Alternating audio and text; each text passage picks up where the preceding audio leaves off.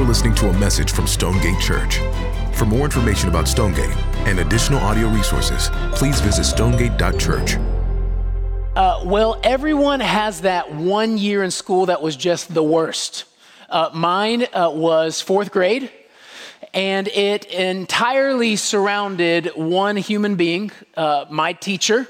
Uh, we will call her Miss K for liability purposes. And uh, Miss K was, I'm not going to say she's a monster, that's too far. I, what I am going to say is nine year old me thought she was a monster. She, she may have been sweet as pie, I don't know. But when I was nine, she was the worst human I'd ever met. Now, uh, she, she, uh, my experience of her was she kind of had a vendetta against me. She was out to get me. But more than that, I felt like there was like a, a mission against men in her class. I felt like she was sexist. It was like all girls, none, none of the boys. We're, we're, we need some of this love. I'll give you an example. We sit down. She's pregnant uh, that year, and and the story hour happens, and she sits down and she takes off her shoes, and she has all the girls come around, and then they just like for the whole story hour, there's massaging her feet. And cl- I know it's disgusting. I repudiate it. It's, it's the worst. I couldn't stomach it. And what's funny to me is as I kind of reflect on, on that and how and my beef with her, how my beef with her really turned into like beef with everything she ever taught too. So like um, I'm out on math now, just in general, just math. Like I, my kids are like, why should I study this? I'm like, I don't know, Miss K. I don't. There's no, there's no reason for you to know math, really.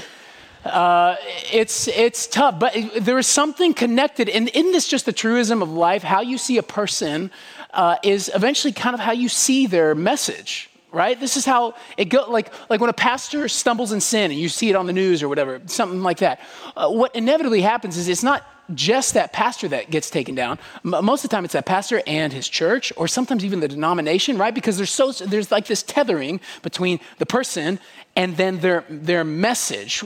How we see a person is how we often see their message. Or to say it a different way, the message loses credibility when a person loses credibility. Yeah?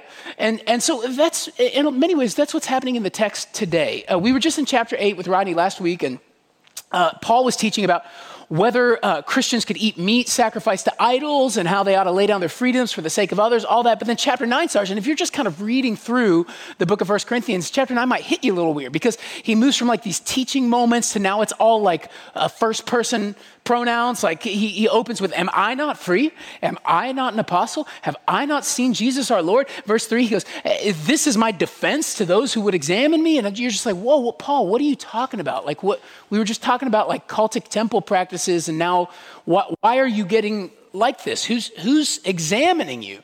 And the truth is, there were people examining Paul, kind of humming behind the scenes all throughout the book of First Corinthians is this reality. Paul was being uh, put on trial in a lot of ways by the people who he was teaching.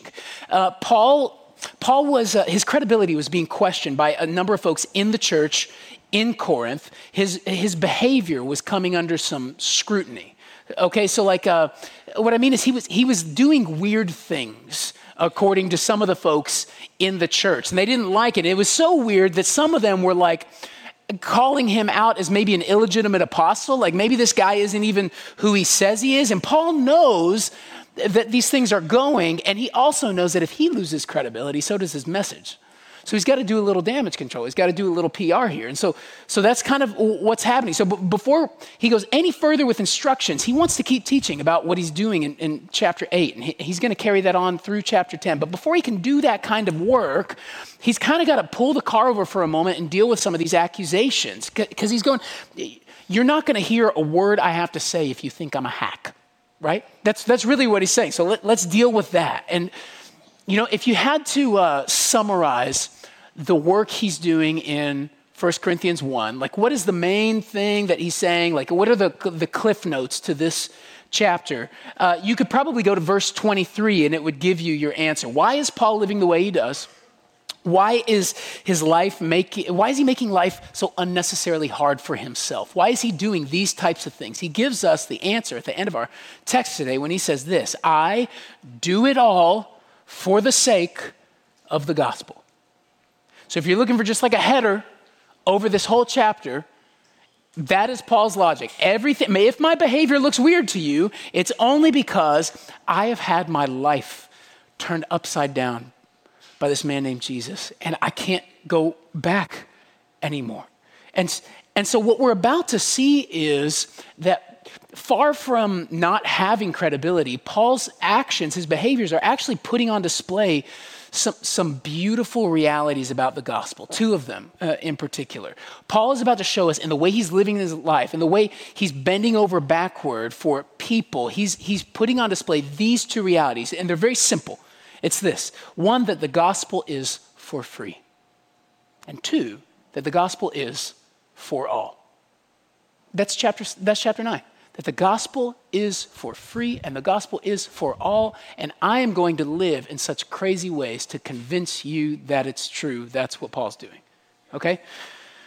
So, what are we doing this morning? Well, we're really doing a couple things. We, we are watching him bend over backward to, to make these two things very clear in his life and his ministry. We're going to watch it. He's going to give a defense of his actions in this. So, we're going to watch that unfold. But the deeper work for us today, and this is the question I just want you to keep right out in front of yourself as we're studying this, this whole time together, I, I, want you to be asking yourself this. As we're looking at Paul, you need to be asking your heart this Do I see the gospel like Paul sees the gospel?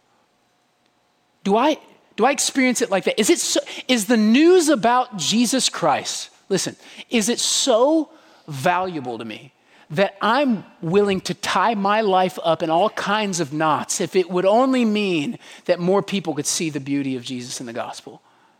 Like, am I, is it so valuable to me that I'm willing to suffer loss for it and, and, and lose face for it? Or is it what it is for so many Christians where it's this bit of news over here that got me saved? This is the stuff that I believed in. I, I, I said yes and amen to Jesus died on the cross for my sins and now I'm in the club. Is it that or is it your everything in such a way that I'm going to build and bend my whole life around it so that you might know him? That's a question I, I, I want us to keep in front of ourselves as we're going along today. So let's get into it. Um, if you have your Bible, get it out. 1 Corinthians chapter 9. Uh, the first thing um, Paul's weird life is pointing us to is that the gospel is for free. Now, how is that the case? What were the weird things he was doing that was highlighting this and that the Corinthians were so upset by? Here's the charge that uh, some people in the Corinthian church were bringing to Paul. Um, it's, it's different. Here's, the, here's the, the big offense they have with him Paul, you're not charging us. That's what it is. Uh, it's weird. I get it. Uh, Paul, uh, you, uh, you won't take our money, and we don't like it. We sure would like you to. Sincerely, the Corinthian church. That's the thing that he's responding to here. Now, let me give you some historical context if you, in case you feel like that's a weird beef that they have with him. Uh, here's what we know about Corinth at that time. And we talked about this in chapter one. Uh, Corinth, uh, kind of a port city, it was a city that loved itself a good TED talk okay? It loved like traveling teachers and preachers coming through, wise philosophers. It loved having good rhetorists come through town, bringing their wise, lofty message. And here's how it worked in Corinth you would show up into town, you would kind of set up shop. I've got something to say. People would put the, the change in your hand, and then you'd begin speaking, right? So I teach you something, you give me something in exchange, and that's how this thing works, right? It's a, kind of an exchange of goods and services. And, and what was happening in that whole deal, and there's nothing really fundamentally wrong with that, what's happening in that whole deal, that exchange is that fee was communicating something. It was communicating credibility, right? It was communicating value. If I charge you to come hear me, it means I've got something to say. It means I've got something worth spending some money on, right? If if I don't charge you, that looks suspicious. It looks suspect. And that's exactly what Paul is doing. Whereas everybody else in that climate right there were, were charging for, for them to open up their mouth. Paul was super not doing that. He was charging them nothing. Everything he did, he was doing that for free, and it was making him suspect to the people who were used to having to pay for this kind of help and information. Does that make sense? Well, now, why? B- because no legitimate professional works for free, right? And, and we know this, right? Um, I'm getting my, uh, uh, we're redoing our, our kitchen right now. I got three bids in. I ended up going with the highest one, partly because I'm an idiot, but partly because the other ones were so low. I just, I don't buy it, man. I know what I'm asking you to do, and I'm sniffing a, I'm sniffing something. I don't like it. Now imagine one of those three bids. Imagine one guy comes and he specs out the kitchen. He goes, "Okay, walls, countertop, okay," and he goes, "Okay, here's here's your bid, sir. This is uh, we got it up. Okay, it's going to be zero dollars. I would love to do this for zero. Question: Are you hiring zero dollar guy? Is it? I'm not hiring zero dollar guy.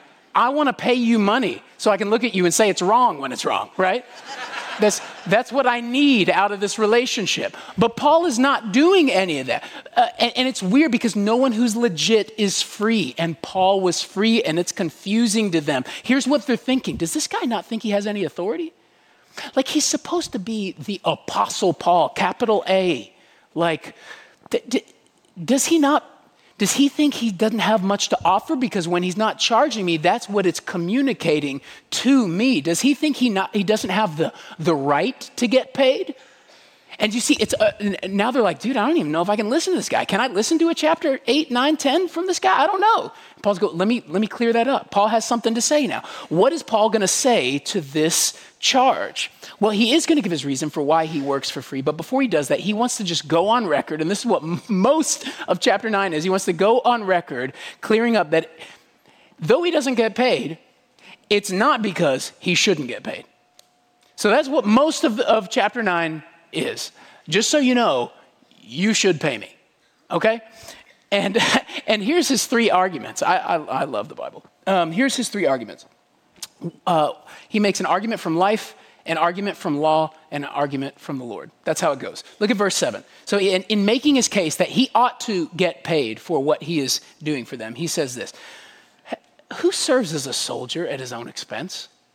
Who plants a vineyard without eating any of its fruit? Who tends a flock without getting some of its milk? In other words, he's saying, Hey, I just want you to look around at how life works for a moment. Here's how life works I do something, I get something. That's how life works. You work, you get cared for. You work, you get paid. You work, you get a meal. You work, you get a bed. That's, that's how this thing works. You look around, this is how all of life operates. You're telling me a soldier is going to go fight for his country, but he's got to go to Target and use his own credit card to buy his uniform beforehand? You, no, that's not how it works. You tell me he, do, he, he has to go find his meal before he goes out to battle? No, that's the job of his country to supply that for him. It's because if I'm working, I get paid. It's just how life operates. You telling me if I own a vineyard, I'm not popping some grapes in my mouth? I'm eating those grapes because it's my vineyard, because I'm working, right? If you work, you get compensated. It's just how life works. But he goes deeper than that. He's going, hey, it's not just uh, it's not just like how it operates out there. This is like from the very heart and mind of God to you that this is how it should work. He says in verse 8, uh, do I say these things on human authority? Meaning, is it just that I'm making like a good observation about the world? Does not the law say the same? For it is written in the law of Moses, you shall not muzzle an ox when it treads out grain. Now, that's a weird thing to quote. He's quoting Deuteronomy 25, 4, and, you know, where Moses is talking, he's saying, hey, if you've got an ox that's doing the work of treading out the grain, don't cover its snout, don't cover its mouth, right? Let, let the guy eat, let him munch, right? Because he's what? He's doing work for you. So you should, you should let him benefit from his labor. And Paul spiritualizes this when he goes on. He says, Is it not for, is it for oxen that God is concerned? Does he not certainly speak for our sake? He's saying that that is in, in many ways an analogy that God is making for us, saying it was written for our sake, because the plowman should plow in hope and the thresher should thresh in hope of sharing the crop. Now, listen to this. He breaks it down. Look, if we have sown spiritual things among you, is it not too much if we reap material things from you? Saying, look, I started this church, guys.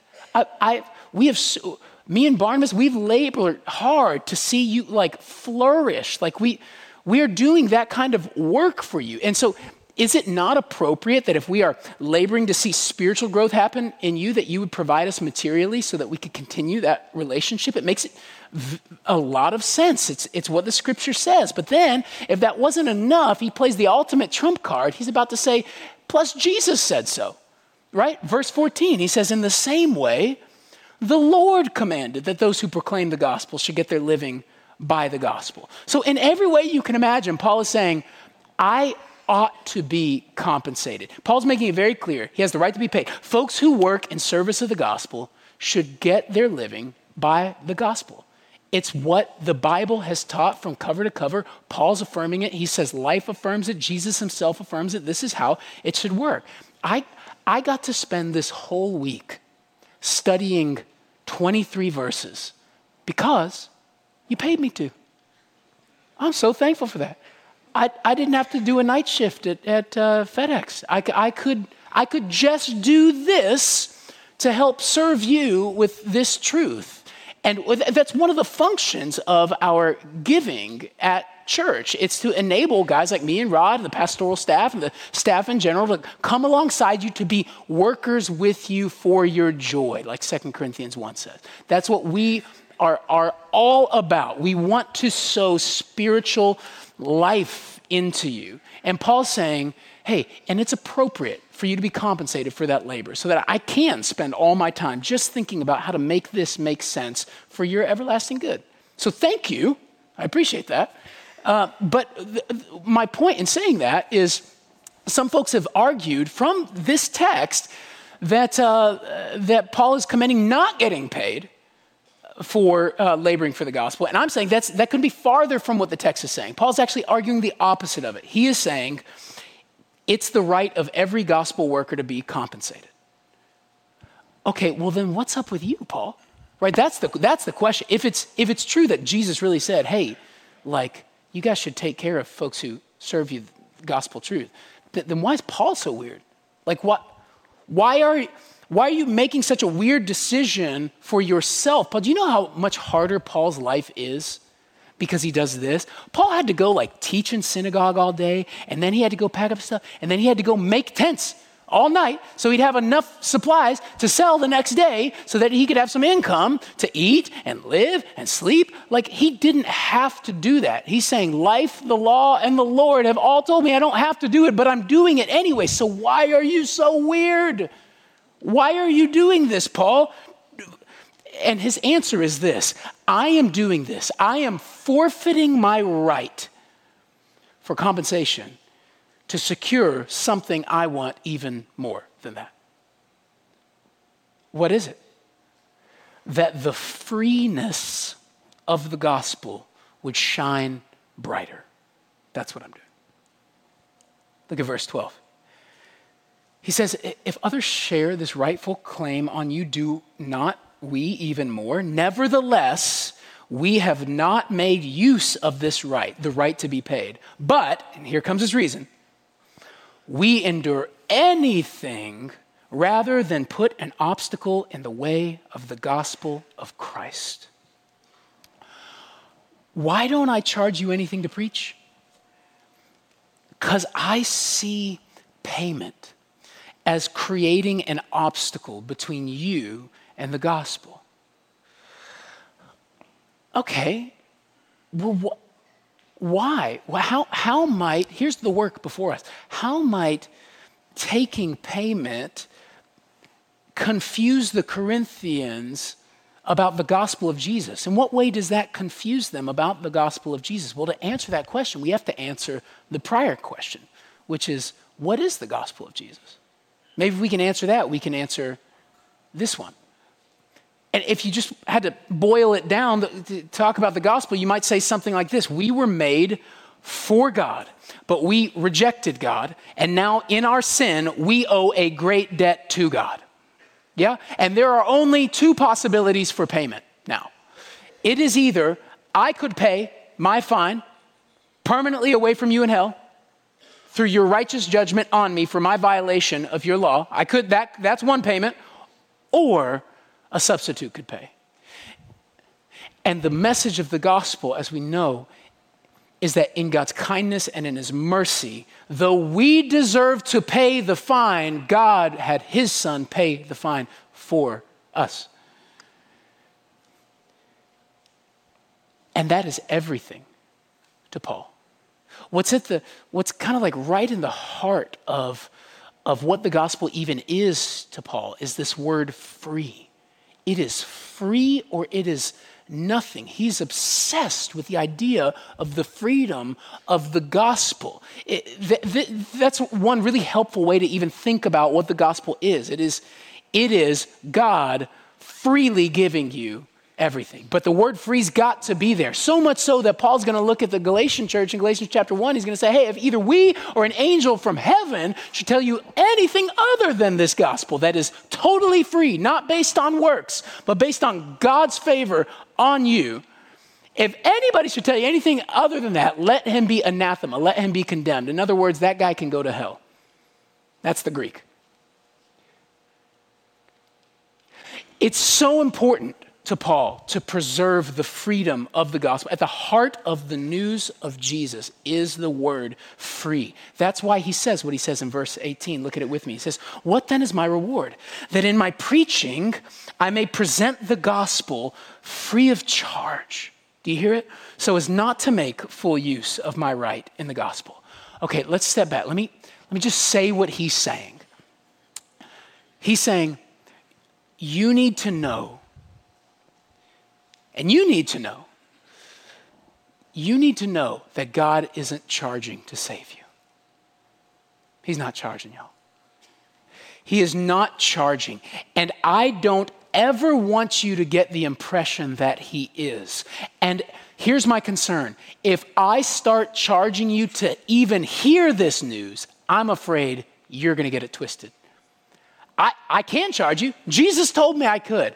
But I'm, I'm concerned enough to preserve this word free in the message of the gospel that I'm getting so far away from the line so you won't ever question that it's really free, like actually free. I, am not to be the guy who rolls into Corinth like everybody else and puts out my box and you put coins in and then I start talking like a monkey on a chain. I'm not going to do that for you, right? This is not payment for services rendered. The gospel is not payment for services rendered. That is the anti gospel. And I never want you to think that it is the gospel, so I will not charge you, so that you will know God isn't charging you to save you. He charged his son instead.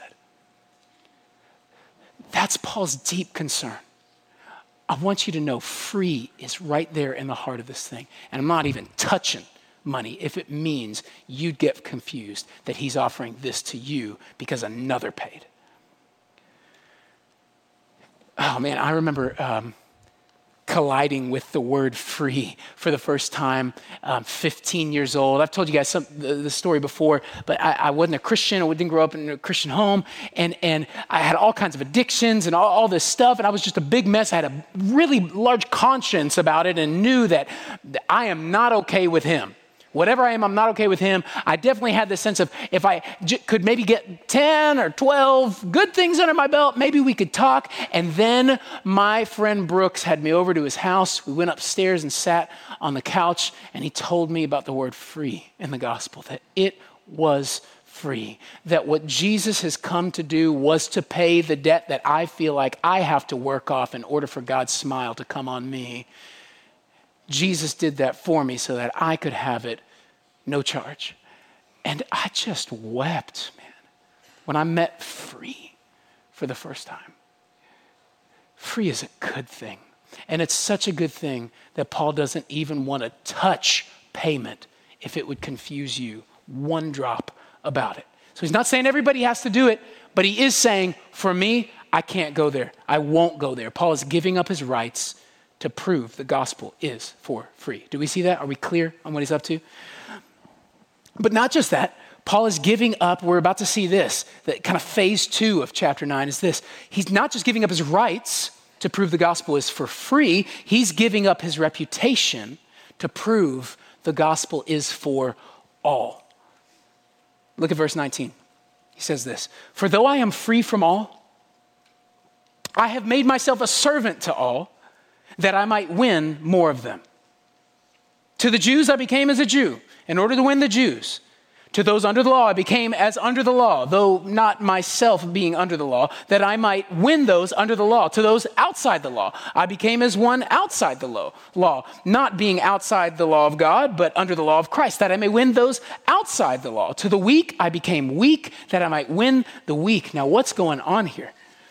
Uh, real simple. This is what's happening. Paul, and, and this is the Corinthians' second beef with Paul. Paul is hanging out with Jews and he's hanging out with Gentiles. And when he does that, he seems perfectly fine in each of those tribes to act exactly like they're acting. And some folks in Corinth are looking at that and they're going, that's weird.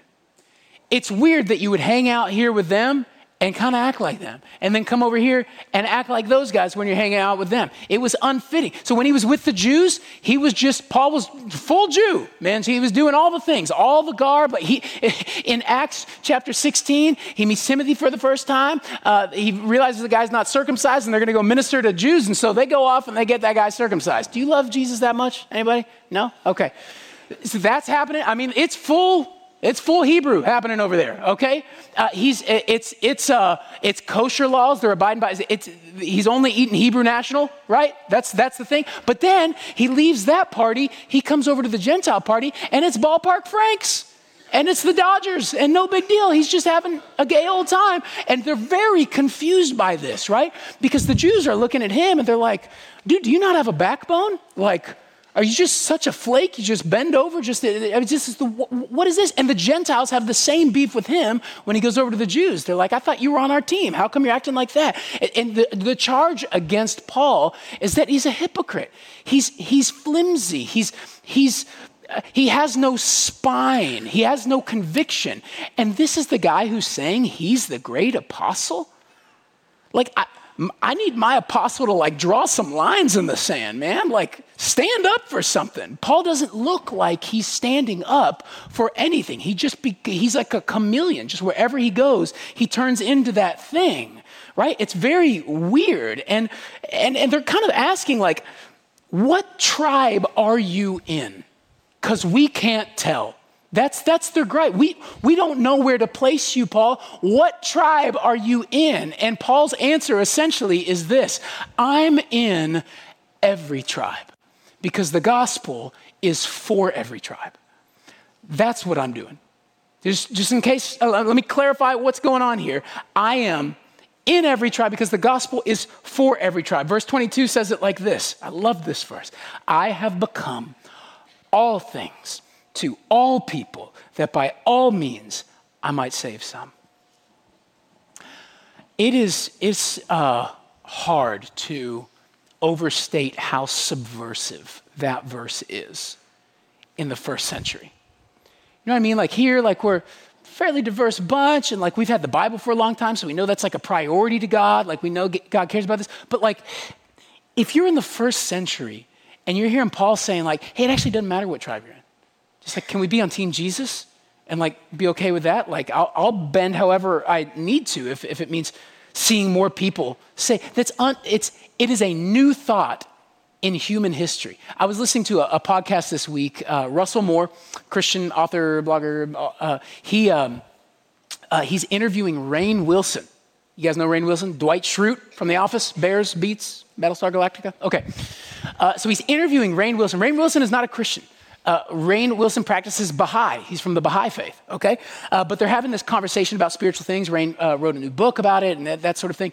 And um, Rainn kind of stops uh, in the conversation to, to just kind of like uh, boast in the Christian message for a bit. It was actually kind of jarring and, and surprising. He stopped everything to just go, you know, it's interesting to think about. Uh, never before, this is Rainn talking, never before in human history uh, was there such a diverse group of people that could come together under the same banner, under the same message, under the same value system than in the first century?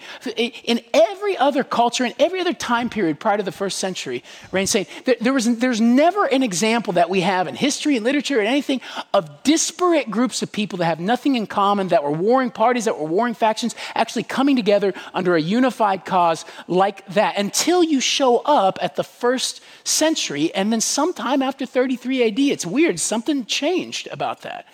Like, like the tribalism was combated in a really unusual way under the banner of this person named Jesus. And he's just finding that remarkable in this interview that, that Jesus has this way about him that he can bring these disparate groups of people together. I mean, imagine for the first time ever, you have Jews and Gentiles worshiping together. You have men and women, slave and free. All of these folks coming together. It had never happened before. And, and this is Rainn Will. He's not even a Christian. But he's making this observation, and I think he's totally right. The gospel is not tribal, it is viral. The gospel goes everywhere. It will not stay in your clique. It should not stay in your clique. It's meant to spread everywhere. So, so Paul's going, hey, if, if it means, if this good news means that I have to get outside of my clique, that, that I have to potentially tarnish my reputation by, by rubbing shoulders with that group, that group, acting like that, those guys, hanging out with those guys. If it means that, in order for more people to see and savor Jesus in this gospel, I'm in. I don't care what it takes. I'm willing to give up my reputation to gain something I want more, and what I want more is you in the family. I want you in the family. And so I'll do whatever it takes. It doesn't matter. I remember seeing this in like such great uh, Technicolor um, years ago. I got married to Kel, and we're just still kind of get to know each other. And I stumbled on her. Uh, she had a, a, a, CD booklet from high school. Um, by the way, I'm 150 years old, and uh, and so CD and CDs whole right, little flat tire, right? Okay. Anyways, uh, I'm looking through it, and uh, I'm just like, this is the weirdest collection of music I've ever seen. E- either my wife has the broadest musical palette of any human imaginable, or something else is going on. It's like, it's like Josh Groban, Rascal Flatts, Five Finger Death Punch. like, what is the babe, do you, are you into, I'm asking her, I'm like, were you, are you into all that? She's like, ah, not really, but, the, but that CD right there, see, I was hanging out with this girl and she was really into this music. So I bought this album and I started listening. I actually kind of like it. And then the Josh Groban era, well, this was this group of people. Then I love to hang out with them. And, and she began to tell me about what life was like for her in high school. And it was so amazing. This girl just like, was the anti tribal person. Lunch for her was just the mission field. Are you sitting by yourself? I'm going to sit with you because you don't know Jesus. I do. I'd love to get to know you. Uh, yes, let's let's hang out. Let's integrate our worlds together. The picture that we have on our fridge from years and years ago, her friends from high school. You have an atheist, an agnostic, a Muslim gal there. This was the people that my wife ran with. She just rubbed shoulders with everybody. She didn't commit to any one certain tribe, and the the net result was people got to hear a lot about Jesus from her, and it looked really attractive to, to them. And, and I just think that's such a fitting, beautiful picture of what it means to so love the gospel that you don't care about your tribe. Like, wouldn't that be amazing if we could be so liberated to go, like, you know, I, I've been living right here in this box, but they need this news. And yes, I, I normally don't roll with that crew, but, but I, for the sake of the gospel, I'm willing to forfeit my reputation. I'm willing to forfeit my rights because I love him that much. That's what the news of Jesus does to a human heart. The gospel is not tribal, it is viral. When the gospel looks lovely to us, our rights don't matter anymore. When seeing people come to Jesus looks lovely to us, our reputation doesn't matter anymore. This isn't just for Paul, this is what it means. Guys, listen, this is what it means to be a Christian. It's not, Christian, we, we cannot be clicky we cannot we cannot be in our little club, guys. That this is what it means to fall in love with the news of Jesus alive, dead, buried, and raised for us, for sinners. This is what it means. That we would do whatever it takes to see John's vision and in Revelation come to fruition. I think it's got to be the type of thing that Paul has in mind. What's coming one day is seeing that realized one day is such a longing for him that he lives in these crazy ways to see that day come. I'll just, I'm just going to end by reading uh, the verse for you. This is absolutely coming. One day in the new heavens and the new earth, this is what we will see along with John. Revelation 7, 9, and 10. After this, I looked, and behold, a great multitude that no one could number from every nation, from all tribes and peoples and languages, standing before the throne and before the Lamb, clothed in white robes with palm branches in their hands and crying out in a loud voice Salvation belongs to our God who sits on the throne and to the Lamb. The gospel is free because the Lamb died and he purchased for himself people from every tribe and tongue and nation. And so I'm not going to let the news about Jesus just be this cute thing that I embraced when I was eight years old. Yay, good for me. And then I got baptized and I'm a Christian now and, and now I can just go about my life. I'm going to see that news as everything for me. It is everything. It changes everything. My rights look stupid and petty in light of this. My reputation doesn't matter in light of this. I'm going to live radically so that others may live forever with Jesus. That is the Christian life. And I commend it to you. And chapter 9 commends it to you. And may we ask God to give us that kind of heart for others. Amen? Let's pray.